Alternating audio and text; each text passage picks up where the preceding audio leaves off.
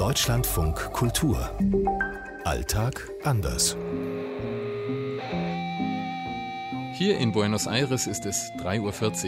8.40 Uhr in Tel Aviv. In Paris ist es 7.40 Uhr. 14.40 Uhr in Singapur. 7.40 Uhr hier in Rabat. Heute Heilpraktiker.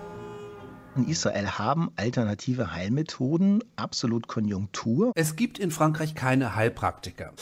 Nach französischem Recht sind für jede Form von Heilung generell Ärztinnen und Ärzte vorgesehen und sonst niemand. Die traditionelle chinesische Medizin, TCM, hier abgekürzt, Singapurer lieben Abkürzungen.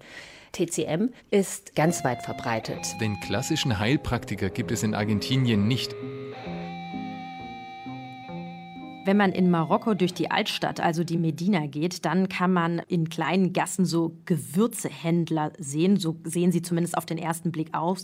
Das sind sogenannte Hanuts, kleine Lädchen. Und das sind oft sowas wie Heilpraktiker. Dort kann man nämlich Wurzeln, getrocknete tote Tiere und ganz viele Öle und Gewürze finden. Und die sind dann zum Beispiel gut gegen irgendein Zipperlein oder vielleicht auch, wenn man sich als Frau ein Kind wünscht oder als Mann besonders potent sein will. Arabische Israelis setzen, das sind ja ungefähr 20 Prozent der Bevölkerung, eher auf traditionelles Heilen, also auf Kräutermischungen zum Beispiel. Und jüdische Israelis, die probieren es häufig eben mit alternativer Ernährung oder eben auch mit so neuen Therapien, die so ein bisschen eben auf Leib und Seele und auf die Verbindung zwischen beiden setzen. Und das setzt sich jetzt eben auch bei den Krankenkassen in Israel durch. Also die großen drei, die es hier gibt, bezahlen das auch. Und ich kenne zum Beispiel eine Krankenkasse, die betreibt in größeren Orten eigene Kliniken oder eigene Spezialzentren für alternative Medizin. Homöopathie ist in Frankreich außerordentlich beliebt.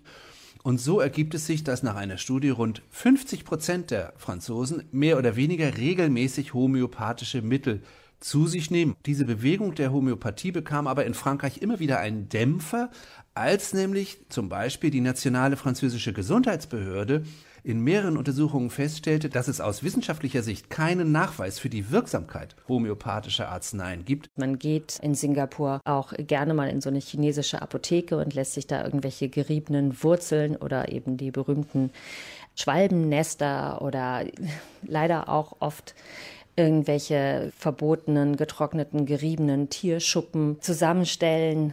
Und man geht sonst auch von dem normalen körperlichen Gebrechen bis zu sonstigen Sachen gerne zur traditionellen chinesischen Medizin. Was es aber generell in Südamerika gibt, sind natürlich Heiler, Schamanen. Teilweise redet man auch von Hexen. Und wenn man irgendein Problem hat, darf auch gerne mal ein psychologisches Problem sein, dann geht man eigentlich gar nicht als erstes zum Arzt, sondern man geht erstmal ja zum Heiler. Da gibt es in manchen Städten in Südamerika ja richtige Hexenmärkte, also und da verkaufen dann gerne ältere weise Frauen irgendwelche Pülverchen und da ist natürlich ja auch dem Betrug Tür und Tor geöffnet.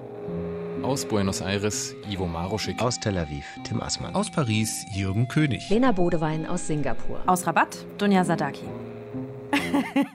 ich kaufe mir in Marokko keine heiligen Kräuter gegen irgendwelche Zipperlein, aber was ich tatsächlich mache, ich kaufe mir regelmäßig das marokkanische Arganöl, das aus Nüssen aus einem bestimmten Baum hier besteht und ich bilde mir wie ganz viele andere Marokkanerinnen ein, dass wenn ich das regelmäßig mir ins Gesicht schmiere, dass ich nicht so viele Falten bekomme.